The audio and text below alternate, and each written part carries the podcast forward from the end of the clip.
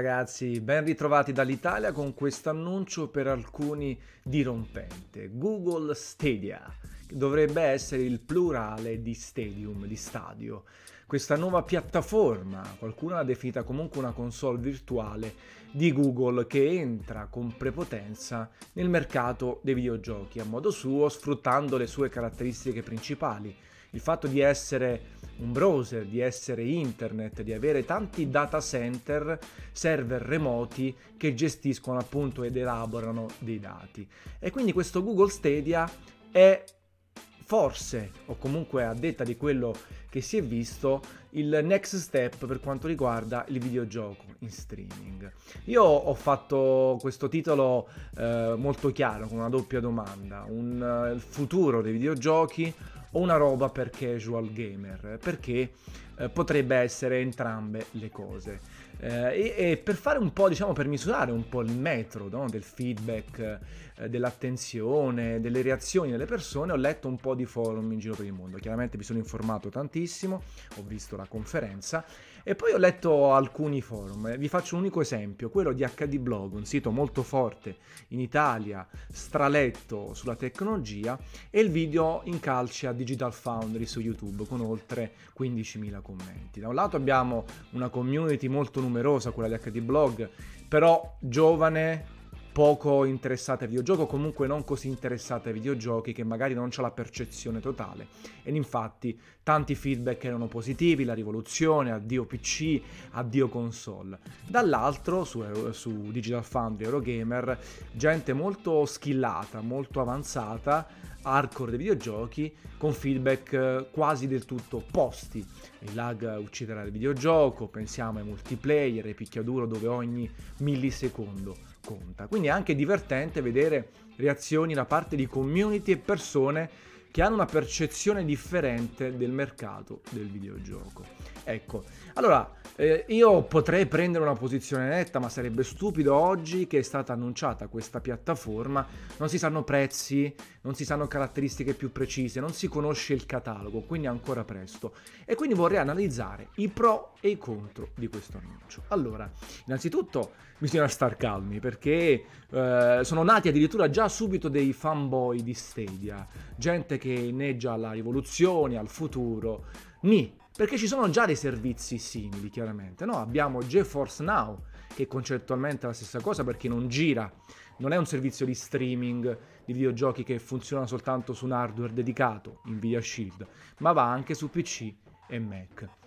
Poi abbiamo le controparti di Sony con PlayStation Now, che tendenzialmente fa la stessa cosa, necessita eh, di PS4 ma in realtà anche del, P- o del PC e ha un catalogo ridotto o comunque legato alle esclusive PlayStation, al catalogo PlayStation senza le nuove uscite. E poi c'è la stessa Microsoft che arriverà con xCloud entro fine anno. Ecco, eh, Google Stadia arriva ugualmente entro fine anno. È chiaro che un arrivo di Google nel mercato, no? Perché per chi non ha capito bene cosa è Stadia, la possibilità di giocare in remoto diversi videogiochi. Quindi non c'è più bisogno dell'hardware fisico, bensì basta un pad collegato alle TV, a PC e Mac, tablet, cellulari compatibili, anche in questo caso non sappiamo ancora quanti, perché non saranno tutti compatibili, quindi l'hardware nostro non conta perché si giocherà tutto quanto in streaming sfruttando questi server di Google molto molto potenti, potenza di 10.7 teraflop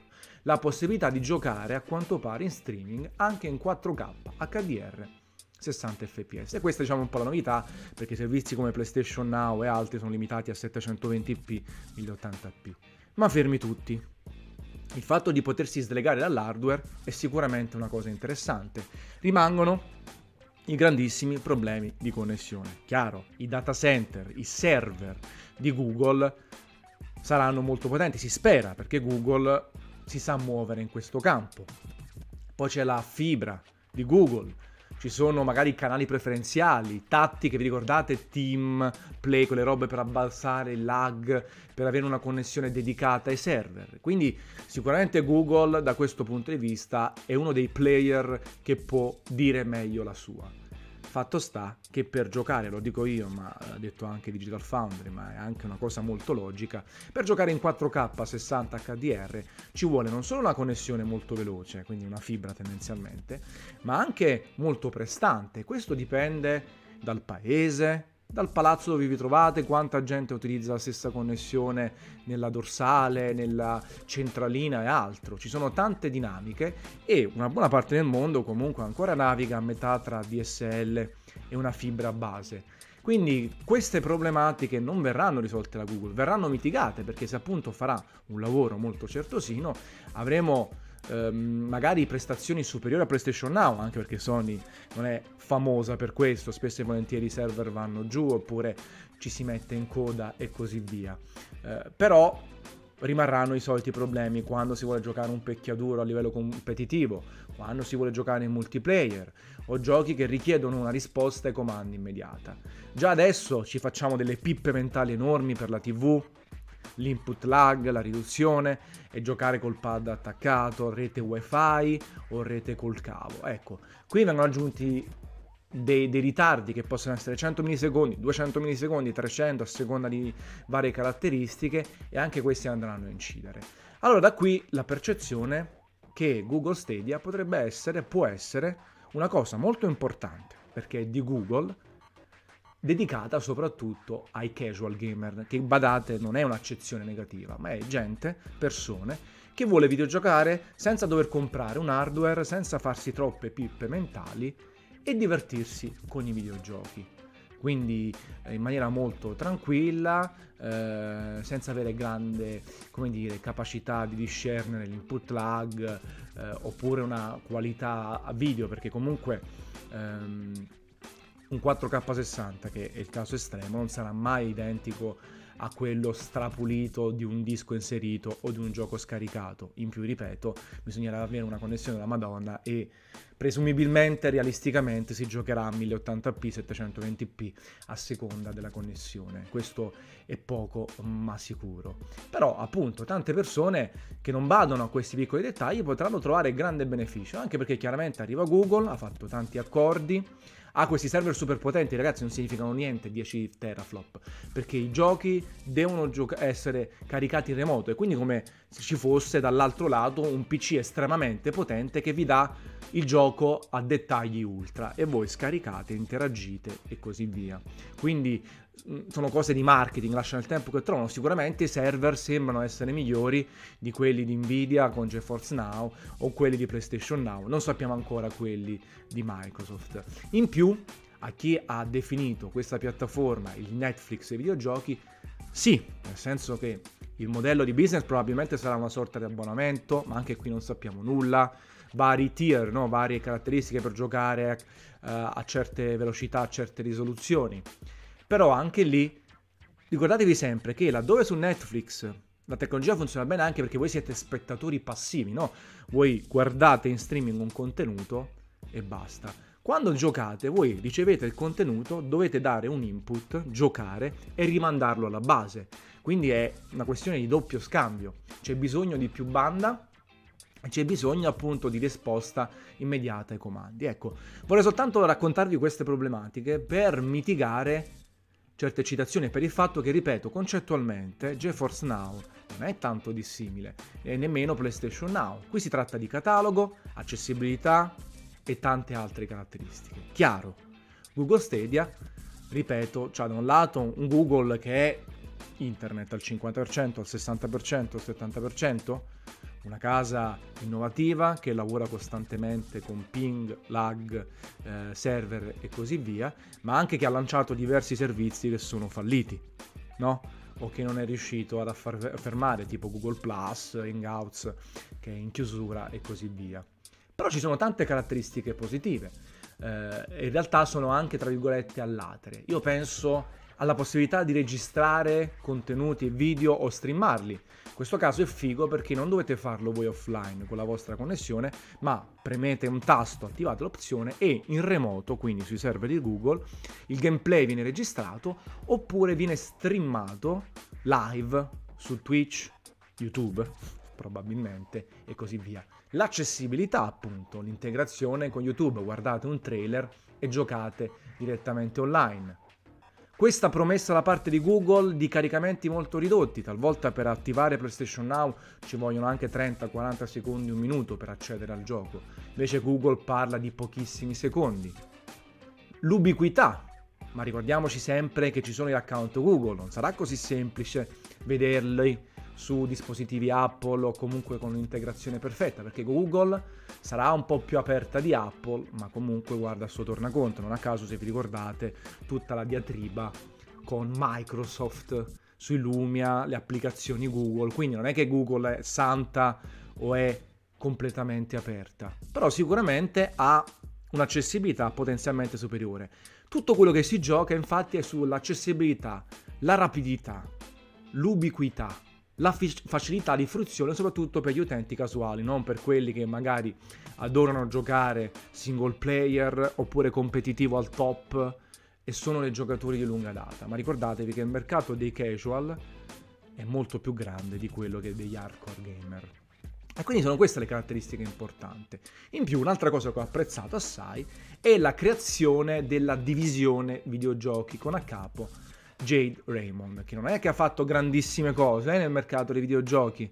Purtroppo, come al solito, c'è sempre stato un po' di sessismo, una bella donna, una bellissima donna, e quindi si vanno a sovrapporre le cose. Ma al di là di questo è interessantissimo, perché magari Google svilupperà dei titoli first party, quindi esclusivi, che possono potenziare la piattaforma, potrà dare supporto alle terze parti per sfruttare a meglio il cloud, i server di Google e ottenere il massimo delle prestazioni. Quindi avere un team di sviluppo, quindi investire anche sullo sviluppo di videogiochi è molto figo.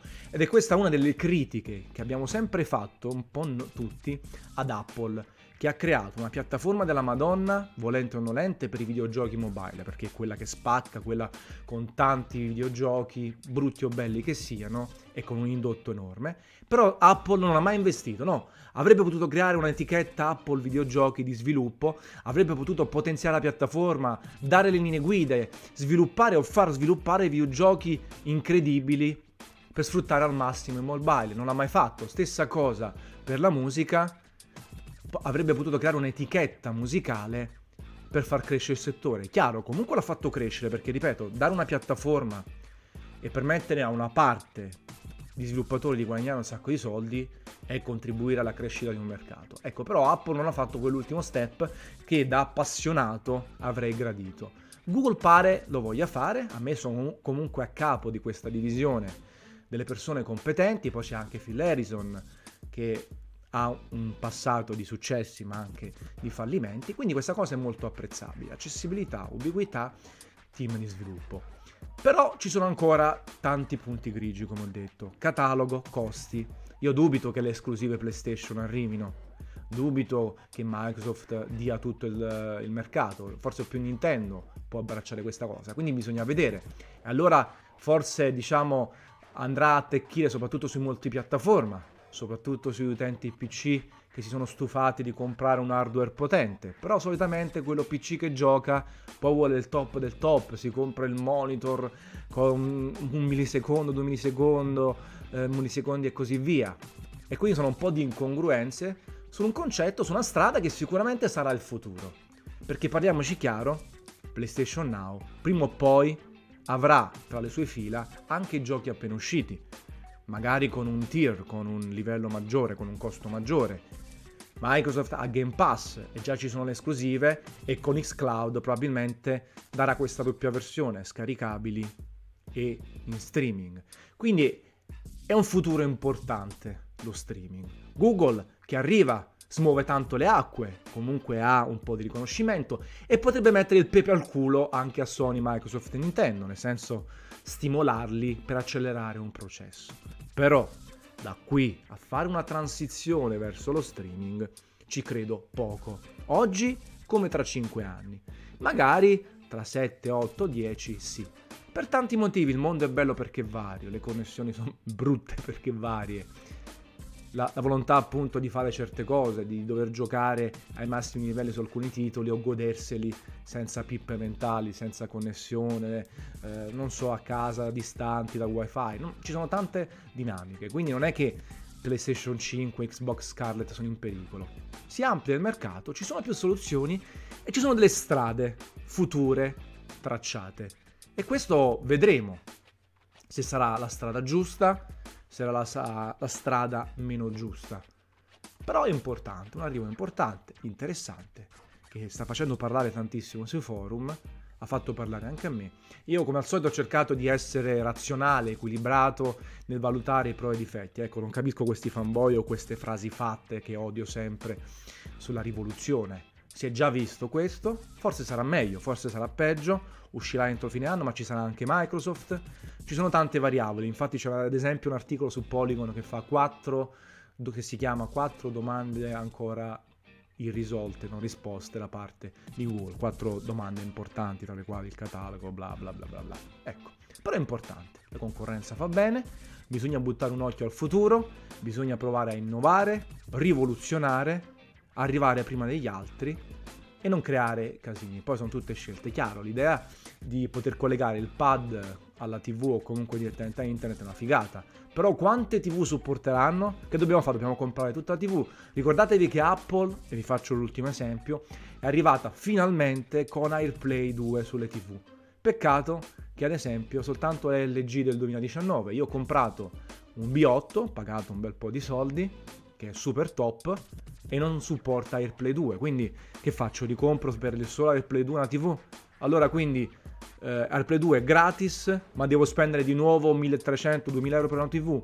Stessa cosa per Google. Ok, va bene un Chromecast solo. Tutti compreranno il Chromecast da qui l'hardware? Oppure tutti dovranno aggiornare certe cose? Non lo so, ecco. Ci sono tante variabili. Ripeto, per l'ultima volta è importante la concorrenza. Google non va sottostimata, sottovalutata, non va nemmeno incensata perché ha uno storico di alti e bassi, sicuramente ha dei punti di forza che ho elencato all'interno di questo podcast. Quindi vediamo un attimino, sono stracurioso di sentire il vostro pensiero, per favore, strutturato all'interno dei commenti su YouTube, eh, in risposta al podcast audio, sulla fanpage di Gameplay Café nel gruppo, perché c'è tanto stimolo alla discussione, ci saranno tante informazioni nei prossimi mesi fino a questa data di fine 2019 che non è nemmeno troppo distante nel tempo. Quindi nel frattempo una bella capata in bocca che vi arriva in streaming col cloud e con un ritardo di 0 millisecondi. Ciao ragazzi.